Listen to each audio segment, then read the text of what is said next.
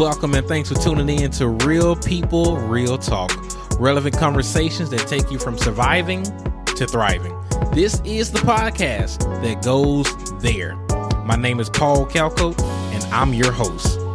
Now let's talk. Thank you so much for joining us today. Um, as you see, the title of this episode is A Step in the Right Direction. We are going to address the current events that's facing our country, our nation right now. And I just want to frame the conversation. We want peace, we want reconciliation, but we also want change, repentance, and justice.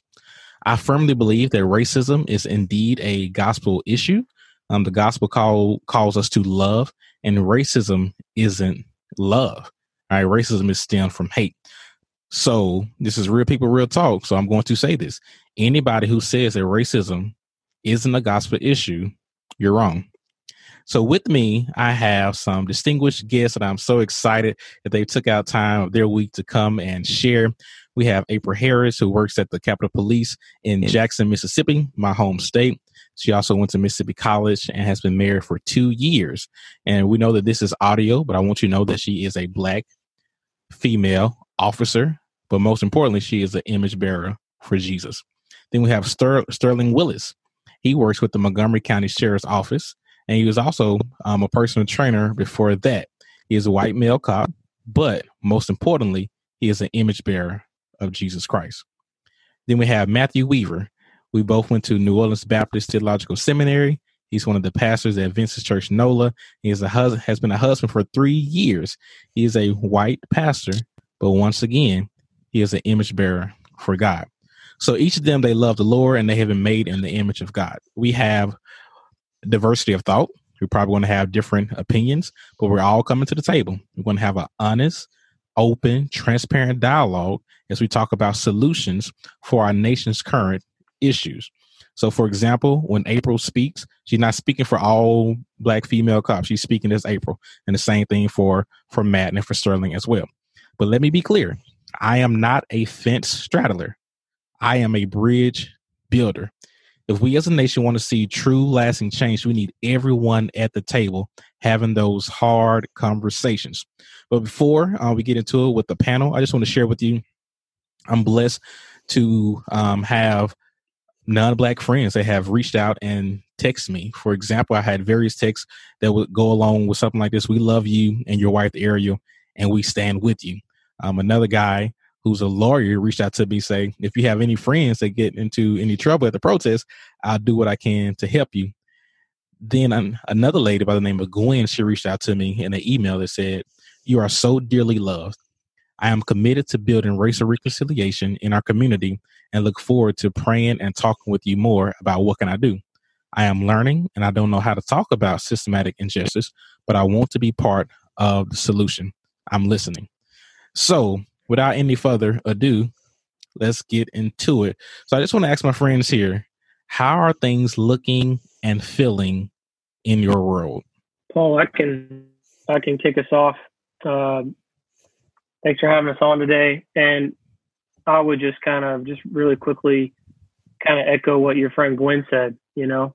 Um, I think uh, for me, you know, as you introduced me, you know, I'm a white pastor. I live in the New Orleans area, but I'm originally from Georgia and grew up in South in uh, uh, in Georgia. I also lived in South Carolina for a little bit. And I know we're going to get into some some of those things later on, but because of who I am, where I've been, what my experiences are, um, all those things shape the way you look at things, right? And uh, for me, you know, as as a pastor, it's been interesting because we're still in New Orleans, not quite recovered from uh, the coronavirus, right? We're still not meeting in person. Our church is not meeting in person yet, and so it's been difficult because I can't see people and encourage them like I'd like to, and like have conversations in person and be like, and so I'm having to do that through text and email and social media. And obviously Facebook, there's so much out there. And so uh, it's been difficult, you know, me, obviously I can't relate to what's going on. And so what I've tried to do, just like your friend Gwen said, is listen. Um, it's been heartbreaking to see uh, a lot of uh, obviously the death of George Floyd and many other things. It's been heartbreaking. Um, and as a pastor, you just have to be very aware that people in your church have all kind of experiences that they're bringing to the table. And so I got to be really careful. You got to be really careful as a pastor, you know, like what you say, what you put out there, and being sensitive to everybody, you know, and sensitive to the Holy Spirit. So that's, uh, it's been difficult knowing what to do. Um, and so I'm trying to take the approach of listen and encourage and check on people and seek God. And that's kind of where I'm at right now. Thank you, man, for sharing. I'll share, Paul. Okay. Um, so just piggybacking on what Matthew said, you know, just based off of George Floyd and the video that surfaced, um, I'm pretty sure Sterling can agree, but um, coming from a law enforcement background, um, just the training that we get, they teach us, you know, you really can't carry your emotions to work. So I internalize a lot. And, and when I saw the video, I really didn't know how to feel. So um, I'm just kind of used to um, internalizing a lot that I see. Mm. Um, but I do think it had to happen in order to bridge gaps as far as racial conciliation and stuff like that. So, mm. thank you so much for sharing. Well, um, you know, the way things look and feel in my world, uh, a lot of it's based off of social media, and I find myself having to get off of the platforms just because it is. Uh, it's very infuriating to me um, just you know the video of George Floyd that surfaced, it wasn't right. Uh, we're not taught that. We are not taught to do that. Um, and I'll get into other things later about training. Right. However, um, you know, I feel like the overwhelming majority of Americans still support police. However, the media portrays a larger image. You know, they have control of all that. So uh, it's a really eerie feeling right now for law enforcement, just seeing you know how many cops have been killed within the last six or seven days, uh, just over the death of George Floyd. It's sad. It's it's extremely sad, man. Think about the quote from Denzel Washington. He said, "If you don't read the newspaper, you're uninformed, but if you do read it, you are misinformed." So I won't um, whoever wants to just kind of speak to the media's part in this. Uh, I'll speak. Um, just I pray that the media understands that um you well I'll speak on my part. Um the media really doesn't portray the good cops and what they do and how they wake up every day putting their lives on the line. So a lot of what we see I feel like is the bad stuff that cops go through and I feel like the bad ones make it hard for the good ones and they spoil it for the good ones. So just understand that um all cops are not bad and there are some good cops out there that actually get up, go to work every day, trying to make a difference in the lives of the community. So. And we appreciate y'all for that. We really do. Because I, I brought that question up because I want to remind our people, everybody that's listening, listening, it's not about black versus mm-hmm. white. It's not about black versus blue. It's like black people versus the police. It is, or rather, it should be everybody against racism, or I mean, not or, but and everybody against injustice. So we need to really remember who the real enemy is. So that's that's the media, man. How I want to ask you guys, how do you think the church or us as the body of Christ, how should we respond to current events? And, and I get it. This is a evolving and complex question, but let's go there. You know, Paul, one thing I think of with everything going on, everybody, every human being made in the image of God. Uh, we believe that no one is an accident, no one is a mistake, and God, God created diversity and he loves it. uh, because it demonstrates how big and how great and amazing God is that that He would make us so different. Um, and as Christians, we're called to be image bearers of God, right? We're we're called to uh, because we're made in the image of God. We're called to reflect God to the world around us, and it's it's heartbreaking, you know, when I think about what is going on. Um, we're not doing a good job at all of reflecting the image of God. And you know, I love what you said in the very beginning. This is a gospel issue. Um, and because we are letting racism and the, the sin of that that is so deep, right? Because we're letting it divide us and cause all these things that are happening.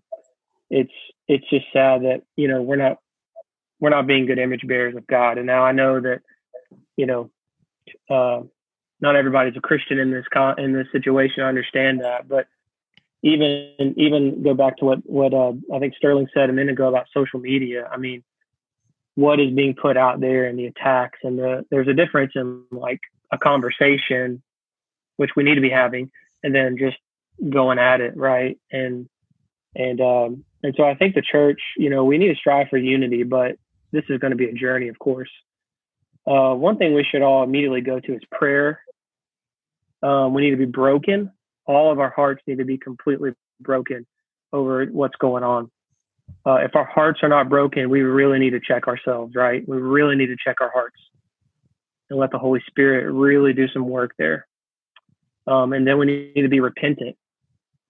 So all of us, you know, sin in our hearts, any ounce of racism in all of our hearts, need to repent of that and let the Holy Spirit cleanse us of that. And we need to move forward and take action.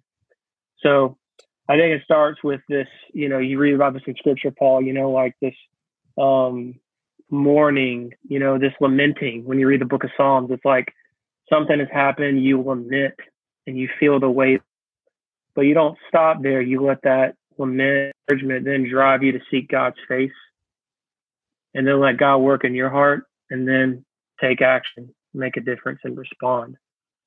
So those are some general thoughts that I've been thinking about there's probably a lot more than we said, but in a nutshell, that was on my mind. Yes, that's good stuff, man. That's what that's where we got to start. Would anybody else like to speak to that?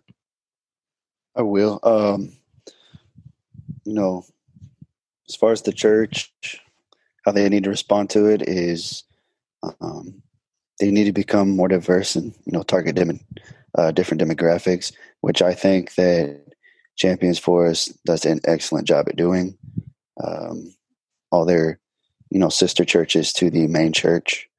Uh, they're very diverse. I haven't seen anything like it before. Um, as far as you know, rioting and looting goes, you know, there's been talk of it coming back to the suburbs, which is not good. Um, but I do think that churches need to step up security a little bit more mm-hmm. to protect themselves and the people inside. So speaking of, so with the rioting and the looting, there's a, a disconnect between black and blue African Americans and our um, police officers. How can I want our, and our officers to speak specifically to this, but how can we work towards a plan for reuniting the divide between black and blue? And once again, this is a complex issue; it's ever evolving. But let's go there.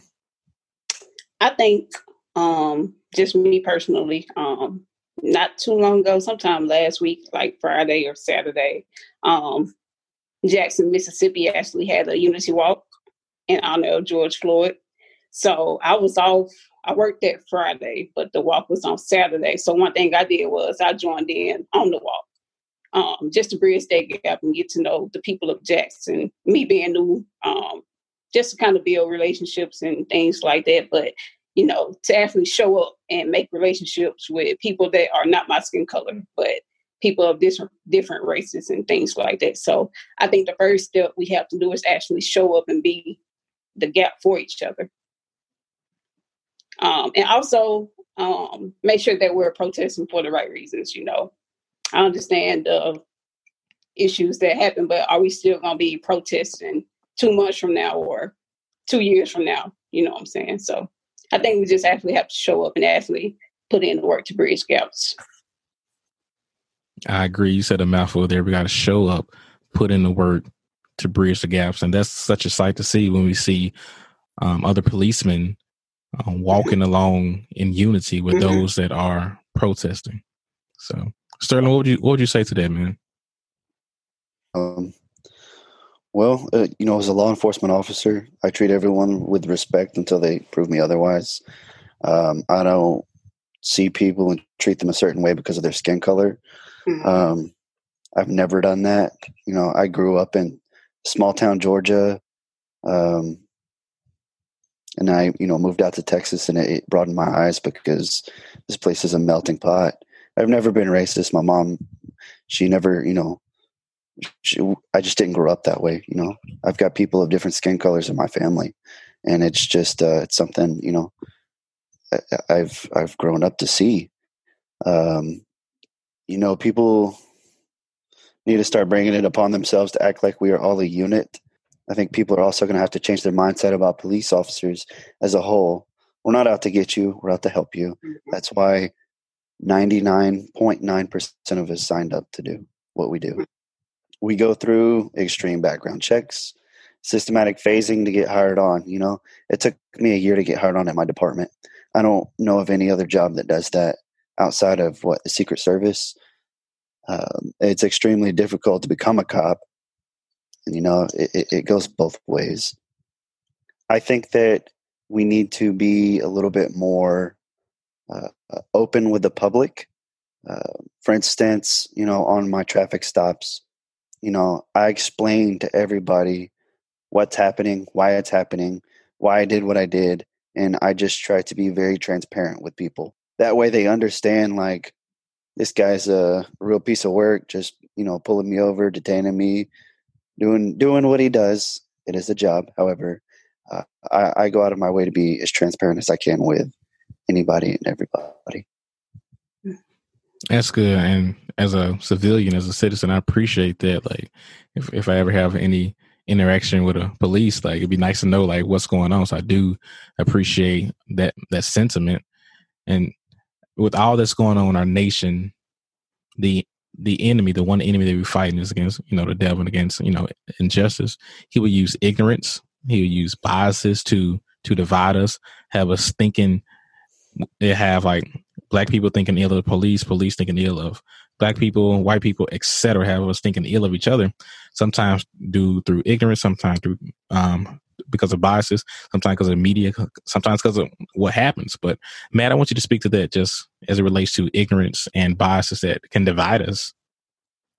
It's something I've been thinking about a lot, and I've been reflecting on experiences that I've had growing up and how they shape the way I've been looking at this situation. So, um, kind of like you know, uh, you know, we all grow up in different places, you know, and we're all from different places, we all have different families, different homes, different counties that we live in, different towns, different school systems, different churches. I mean, you name it. We're we're all coming from different places, and that environment that we're around is what we know, right? And uh, and you know, in itself a bad thing. It's not like I need to feel bad for being born in Georgia.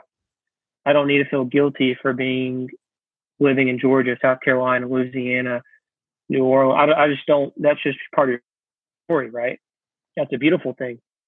But I think uh, I love what you said a second ago about moving to Texas and experiencing that melting pot. That's partly happened with me with moving to New Orleans. Um, my wife is from New Orleans. I've been here now for um, going on six years. I didn't think I'd still be here, you know, and even here for seminary originally, but God, God has kept me here. And what I what I've been exposed to down here has shaped my worldview, has changed and shifted some of the ways that I look at the bigger picture of what's going on. And not everybody has that experience. And um, and so for those of us that do have that experience, I think we need to help encourage other people to think a little bigger, to widen their scope, and to do that in a loving way, right?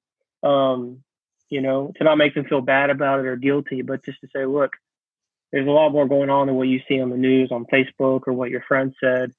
um, for those of us that don't have that experience, we need to be very, very, very careful to not take our uh, biases, you know, and place them on everything around us. Does that make sense? Uh, I'm guilty of that. I'm speaking tonight from experience.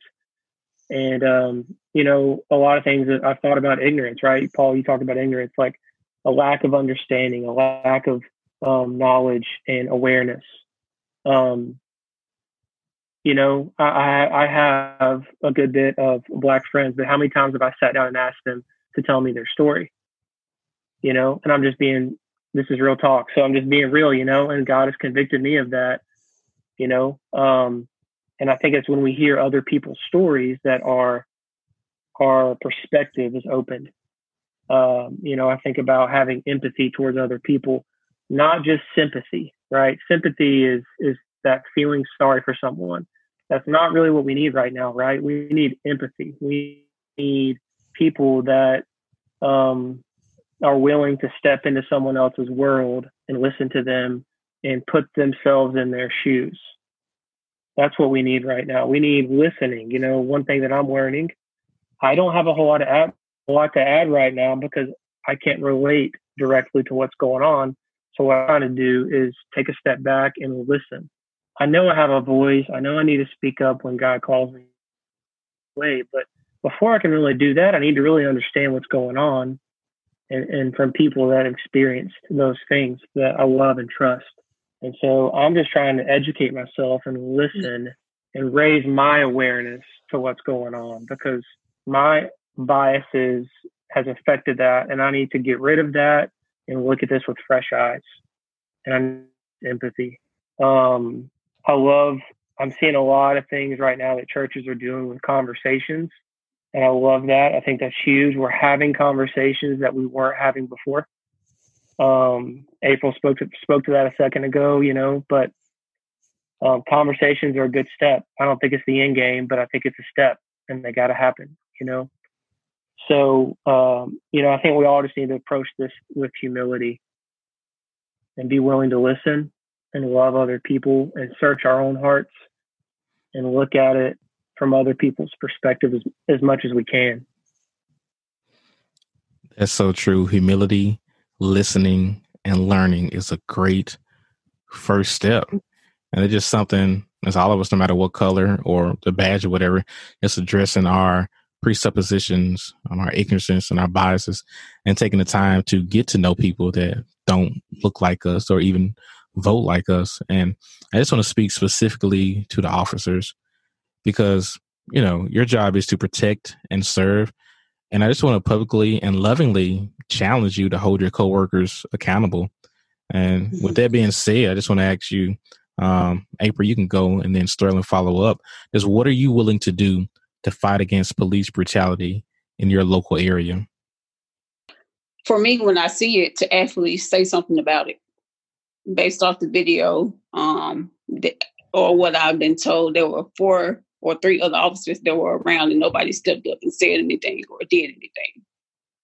So my first answer will be when I see it, stop it or say something because at the end of the day, um, Mr. Floyd deserved protection from that and that shouldn't have happened.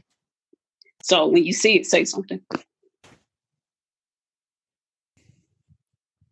to piggyback off what Matt said, um, you have to put yourself in other people's shoes and perspectives. Mm-hmm. A lot of people do not see what goes on behind the scenes with officers, you know, deputies, police officers, state troopers. I'm sorry, what are you doing again, April? Capitol, Capitol Police. police.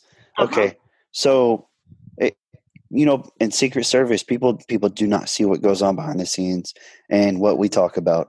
Um, usually, from my experience, after a scene is over with and things are all said and done with, we get together, we collaborate, and we talk about what just happened. What can we do better? What was wrong? What did you do that was wrong? What did you do that was wrong? How can we fix this issue and become better at the next one? That being said, you never know what life's going to throw at you. Um, I've walked into situations and they've gone south like that it's it's it's it's a very very tricky question to fight against police brutality though it's you know we have to hold each other accountable and uh, a lot of people don't see that we we do hold each other accountable. It's just uh, it goes very unnoticed and unseen. I'm sure April can speak for this, but people will dime you out in a heartbeat if you do something wrong. Yes, sir. Yep. And that's stuff that we as citizens and civilians like to hear and don't often get the chance to hear that. And that's why I wanted to use this platform to hear from y'all, from hear from our officers as well that have sworn to protect and to serve. As April said, like if you see something, say something. As Sterling said, like after the scene is over, we we come together and we debrief and see how we can do things, how we can do things better. And so I appreciate you for sharing that and being willing to to fight against police brutality in your local in your local area. So the last question I have for us is, and it gets a little bit deeper, just like I say, this conversation is about accountability. What are you doing in your life to improve racial relations? I like what um, Matt said. Just kind of putting yourself out there and kind of being humble enough to hear other people's stories because like how I am, I'm pretty good with my circle. Like I have my circle of friends and I'm comfortable with that. But um, one thing I want to get better at is actually opening myself up to hear people's story who don't necessarily look like I do. So that's one thing I'm willing to do and try to actually be intentional about. That's good. It's about being by being intentional. Yeah, exactly right. Matt, what would you say to that? I mean, I definitely echo that, but you know, I think the first step is if we're talking about me just personally, what am I doing? I think I've, I don't know, man. I think I've been spending a lot of time asking, like, searching my heart, and you know, I'm not perfect, and we've all got areas deep, deep in our hearts that if we're not careful can can lead to race can lead to racism can lead to outward things can lead to um, division you know you name it and uh, you know we got to search our own hearts first and so we got to put all the things on the table that we don't like about ourselves that are causing us to you know to not react well.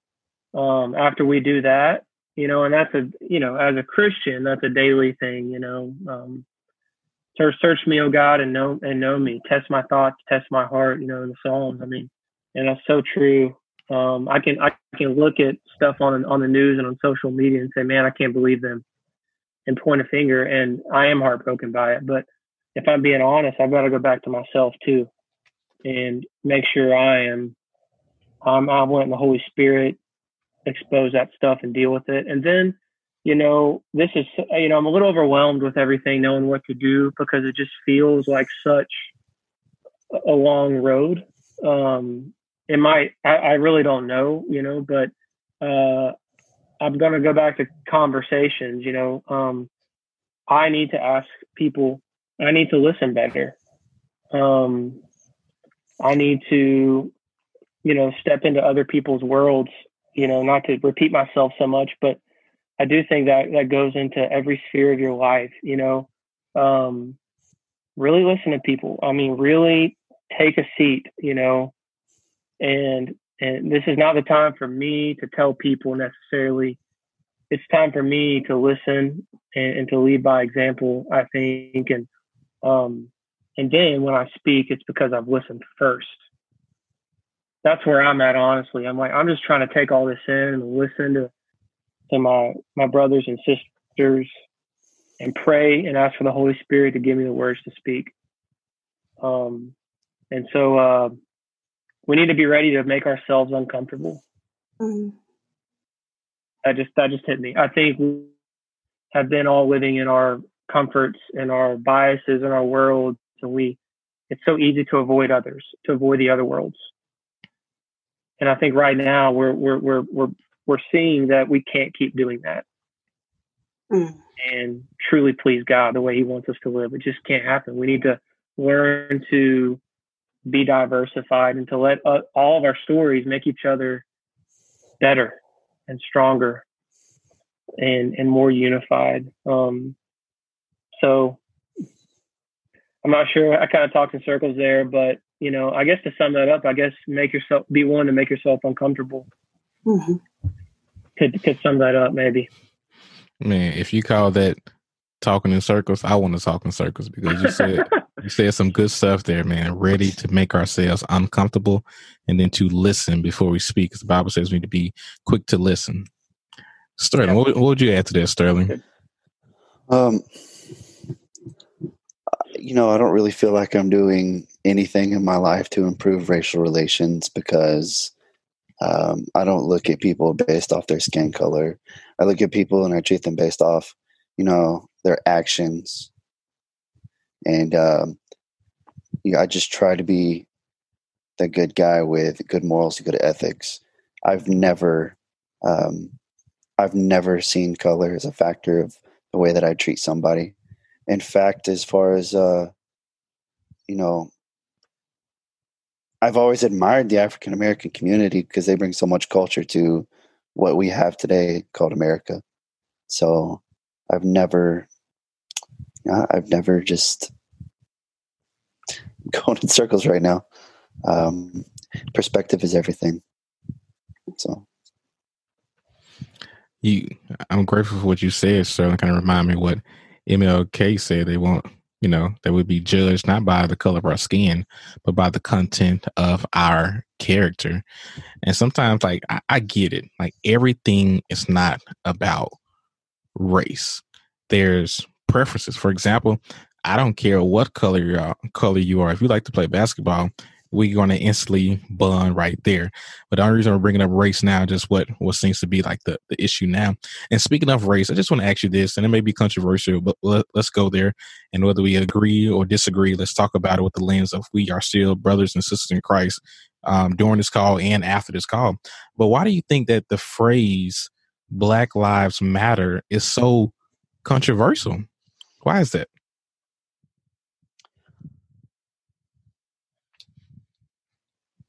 I think that if I may speak first, I um, I think it's so controversial because of what the media just keeps portraying. Um, they're not showing the good that has been happening. They're showing all the negative and all the fights and the riots and the looting, and it is. Um, I think it's bringing a lot of discredit upon the movement. Good word. Yeah, um, Paul, I'll speak from a white guy's perspective from observing things and and just you know I think I think this goes back to a little bit of the ignorance thing. I think it's a pride issue. I, I definitely agree with Sterling, and then I think even what it really means, and you know, it's not it's a, it's not a bad thing. And if somebody knew what it really means, I think if they struggled with it, it would be because of pride and a lack of owning up to the fact that racism is still happening. I think a lot of people in my generation, your generation, Paul, have maybe thought and been ignorant to the reality that racism is going on still. Um, and that it's, it's, you know, I don't know. Maybe sometimes when we think of that, we think of the past and we don't think of the present. And, you know, that's sad and that's not, that's the farthest thing from the truth, right? And so when we hear phrase, when somebody hears a phrase like that and they don't like it, it's a number of negative things that they need to deal with. Um, when it's when it is the right way, like Sterling said, you know, when the media is not twisting it, what it's doing is it's addressing the issue that we need to deal with, you know, and uh, ignorance and being blinded to what's really going on in other people's lives is plays into the way we react to that. And a lot of that could be pride and selfishness or just being, a, who knows, oblivious and ignorant, like I said, and a lack of empathy. All those things we kind of open up this conversation with. It kind of, it can kind of go back to that, I think. Well said. For my listeners that's in the church, I give you an example.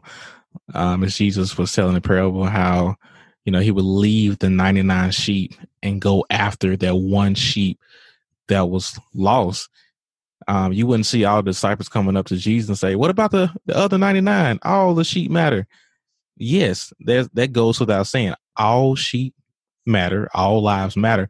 But at that in that parable, that particular instance, the focus was on that one sheep. Just like now, the particular instance is on African Americans and what we're going mm-hmm. through. So that's what. And then for those that don't don't read the Bible, hey, I got an example for you too. I did not leave you out. Nobody, at least I hope they won't, but nobody is going to walk up to a relay for life and say, you know what, all diseases matter. Like we get that all diseases and all cures matter, but at the relay for life, at that particular instance, we're talking about cancer. All right, and those wasn't original to me. Um, I get a lot of my information from memes, so I saw that on social media. So social media can have a good good part as well. And so you may be out here and say, I'm I'm not I'm not black. What can I do to help? I got a few things for you. First of all, you can use your voice. Yes, it's a good thing to text your African American friends. Um, that's a great start. Like text them how are they doing, how they like processing this as well. And then also, I'm a pause here.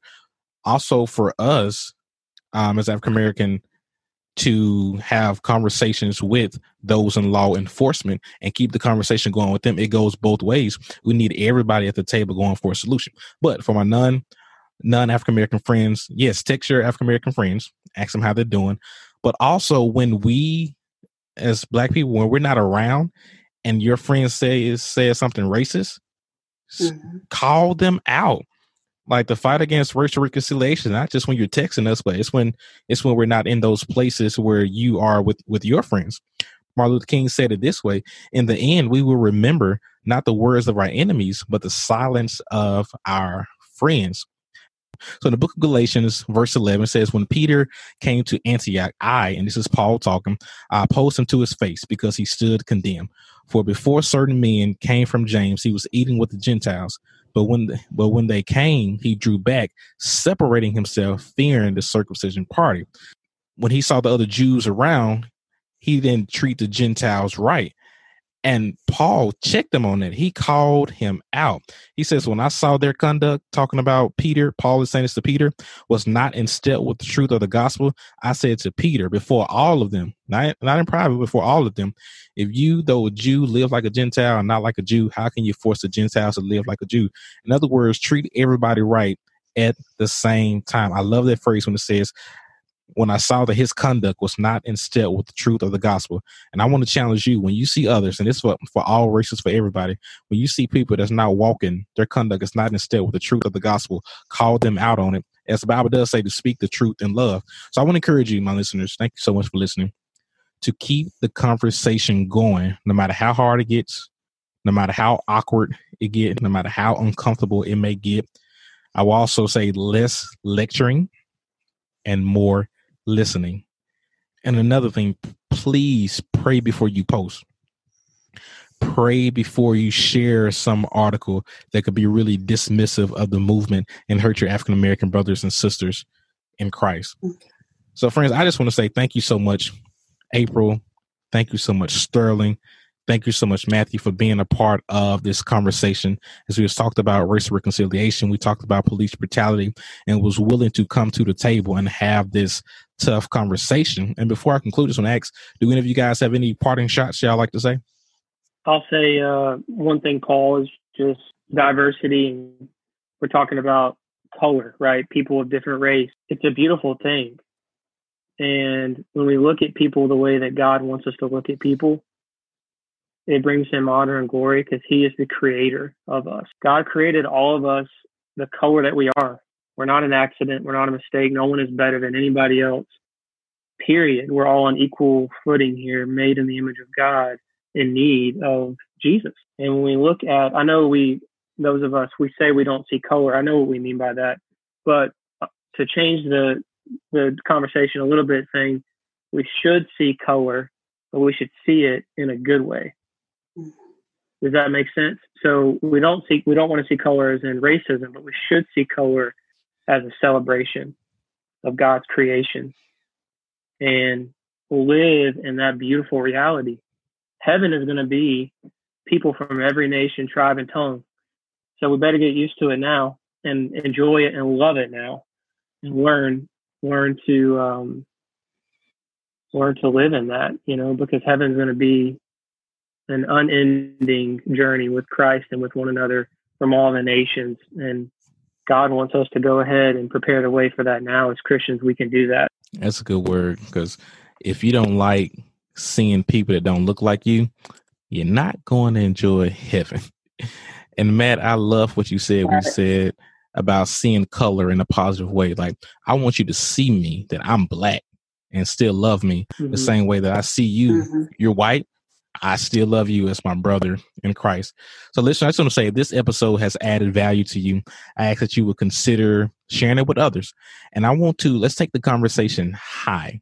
Let's transcend the colors that can divide us, like black, white, blue, and let's focus on what unites us in this red, and it's the blood of Jesus Christ that unite all believers. This is not the time for the church to be divided. This is the time, and it's always the time for the church to be united. Uh, let me quote Michael Jackson. He said in, in this song, Man in the Mirror, if you want to make the world a better place, take a look at yourself and make a change each of you that's listening, you have a part to play in in the progress of our nation as we're going through what we're going through. I'll admit today we didn't solve this complex issue of racism. We didn't solve this complex issue of police brutality. We didn't solve this complex issue of race relations. But what we did was take a step in the right direction. Today, I don't have my normal fancy outro. Instead, we're going to conclude with a few moments of silence for the victims of police brutality, um, for those that died of COVID. Like we're still in COVID, man. Like other other things has transpired. We're still in dealing with this pandemic, and not just those that died of COVID, but I also want to have a moment of silence of those that died during COVID, and just want to lift up um, this time for those that wasn't able to grieve for their family members in the normal way because of the regulations with COVID. And especially just want to do a shout out to my Memphis family, um, the Calcos in Memphis, um, as we lost our aunt, Juanita, who was a, a great woman of faith. So we already know what she is to be absent from the bodies, to be present with the Lord. And so let's just take a moment of silence.